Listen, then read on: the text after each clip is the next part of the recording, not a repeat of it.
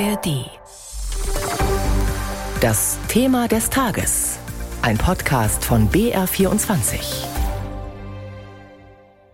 Mit Oliver Fritzl. Sturmtief Soltan hat weite Teile Deutschlands fest im Griff. Es gibt große Probleme im Bahnverkehr und das ausgerechnet zur Hauptreisezeit jetzt kurz vor Weihnachten, wo viele zu ihren Familien wollen. Auf den Straßen sind mehrere Menschen verletzt worden, oft in ihren Autos. Vor allem im Norden sind Einsatzkräfte im Einsatz, um umgestürzte Bäume zu entfernen und überflutete Straßen zu sperren. Während sich in Schleswig-Holstein und Mecklenburg-Vorpommern die Lage etwas beruhigt, erwartet Hamburg eine weitere schwere Sturmflut. Und wie sieht's bei uns in Bayern aus? Ein Überblick von Sandra Demmelhuber. Eine trostlose Stimmung herrscht am Skigebiet Sudelfeld bei Bayerisch Zell. Schwerer Schneeregen, die Lüfte stehen still. Normalerweise wären hier hunderte Skifahrer unterwegs. Die starken Sturmböen in höheren Lagen lassen einen Betrieb aber nicht zu. Auch in anderen bayerischen Skigebieten, wie beispielsweise auf der Zugspitze, stehen die Bergbahnen still. Wie in vielen anderen Regionen Bayerns sind die Einsatzkräfte im Alpenvorland derzeit vor allem damit beschäftigt, umgestürzte Bäume oder herabgefallene Äste aufzuräumen. In Augsburg hat eine Kirche einen Sturmschaden am Dach erlitten. Der Kindergottesdienst musste abgebrochen werden. Jetzt sucht die Gemeinde einen anderen Raum für die Gottesdienste an Weihnachten. In der Landeshauptstadt München kam es seit gestern Mittag zu rund 120 Feuerwehreinsätzen, berichtet Feuerwehrsprecher Johann Petrischak. Alle im kleineren Bereich wie umgestürzte Bauzäune, herabgefallene Äste. Ein Größerer Einsatz hat uns erreicht. Ein umgestürzter Anhänger musste durch die Feuerwehr wieder aufgestellt werden. Mehrere Weihnachtsmärkte in Bayern wurden heute abgesagt, so zum Beispiel am Tegernsee.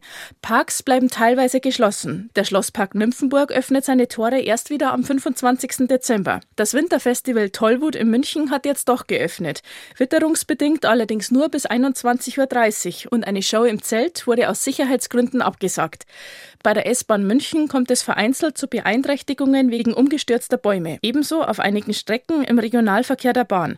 Stark wirkt sich das Sturmtief allerdings weiterhin auf den Fernverkehr Richtung Norddeutschland aus. Die ICE-Verbindung München-Hamburg über Würzburg ist weiterhin komplett eingestellt. Bei vielen anderen Verbindungen Richtung Norden kommt es zu Zugausfällen oder Verspätungen. Die Bahn hat die Zugbindung für Reisende daher aufgehoben. Am Flughafen München ist die Lage entspannter. Obwohl viel los ist, läuft der Betrieb ohne Einschränkungen. Bislang kam es laut einem Flughafensprecher nicht zu witterungsbedingten Ausfällen. In Ober- und Mittelfranken sowie in Ostbayern gelten derzeit Hochwasserwarnungen. Auch die Stadt Regensburg bereitet sich gerade schon entsprechend vor. Franz Kastenmeier ist dort für den Hochwasserschutz verantwortlich. Ja, wir haben Meldestufe 1, das ist, sind vier Meter am Pegel Eiserne Brücke. Das ist unser maßgeblicher Pegel. Und es geht hoch, 2, 3 bis zur Meldestufe 4. Das sind 5,50 Meter.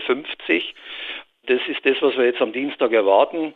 Also man muss sich vorstellen, der Pegel Eiserner Brücke hat im Normal Mittelwasserstand 2,50 Meter. Das heißt, wenn wir jetzt 5,50 Meter Meldestufe 4 erwarten, dann hat die Donau am nächsten Dienstag 3 Meter Hochwasser. Das entspricht ungefähr statistisch einem fünfjährlichen Hochwasser, also statistisch, das alle fünf Jahre vorkommt. Wir haben ja jetzt zehn Jahre eigentlich komplett Ruhe gehabt. Seit 2013 gab es ja kein größeres Hochwasser mehr.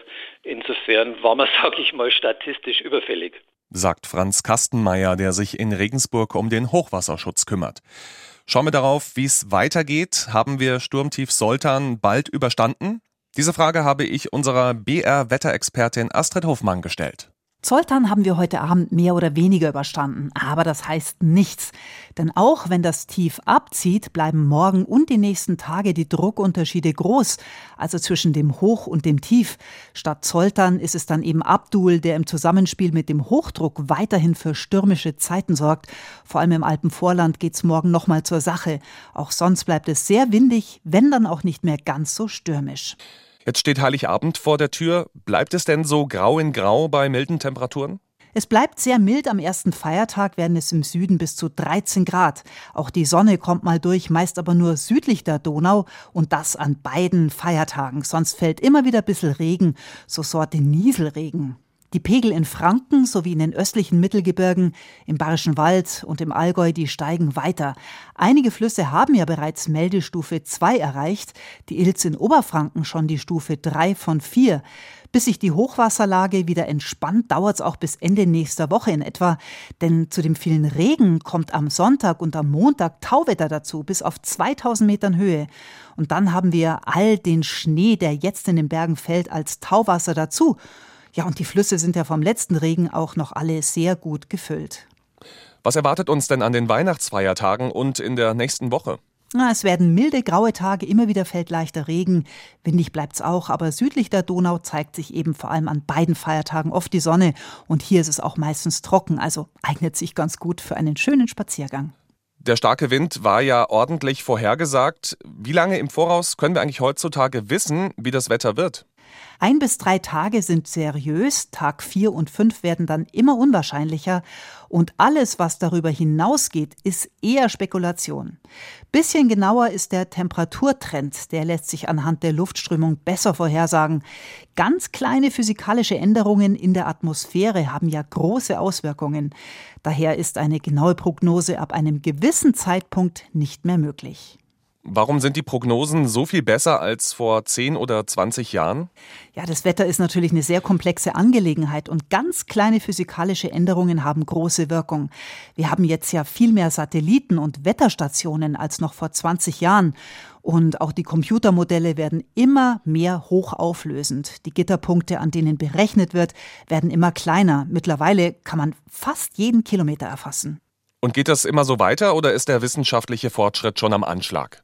Also ich glaube, Wissenschaft ist nie am Ende und die Wetterdienste haben vielleicht noch neben dem Bundesnachrichtendienst die allerbesten Hochleistungsrechner und der Fortschritt schreitet ja immer voran. Die Satelliten liefern immer mehr Daten und auch die Computer entwickeln und optimieren sich ja immer weiter. Wie sammelt man eigentlich Beweise gegen Putin im Krieg? Warum gibt es 30 Jahre nach dem Oslo-Abkommen keinen Frieden im Nahen Osten? Und wieso ist Deutschland ein Geldwäscheparadies für die italienische Mafia? Die Antworten darauf und noch mehr spannende Recherchen hört ihr bei 11KM, der Tagesschau-Podcast. Ein Thema in aller Tiefe. Jeden Tag von Montag bis Freitag aus Deutschland und der ganzen Welt. Wir hatten ein Gespräch äh, mit dem obersten Mafia-Staatsanwalt in Italien, Nicola Gratteri. Und irgendwann dann im Gespräch wurde er so ein bisschen ärgerlich, hatte ich das Gefühl, weil er, glaube, ich den Eindruck hatte, wir verstehen immer noch nicht die Tragweite davon. Und er meinte so, sie denken viel zu kurz. Es geht hier nicht um die kleine Investition hier. Die italienische Mafia, die hat nicht nur das Interesse, zu wirtschaften und immer reicher zu werden und immer mehr zu wachsen, die haben auch ein Interesse, Einfluss zu nehmen. Die haben ein Interesse an Macht. 11KM, der Tagesschau-Podcast. Ganz nah dran an aktuellen Themen mit Journalistinnen und Journalisten der ARD. Ihr findet uns in der ARD Audiothek und überall, wo es Podcasts gibt. Ich bin Viktoria Kobmann und ich freue mich auf euch.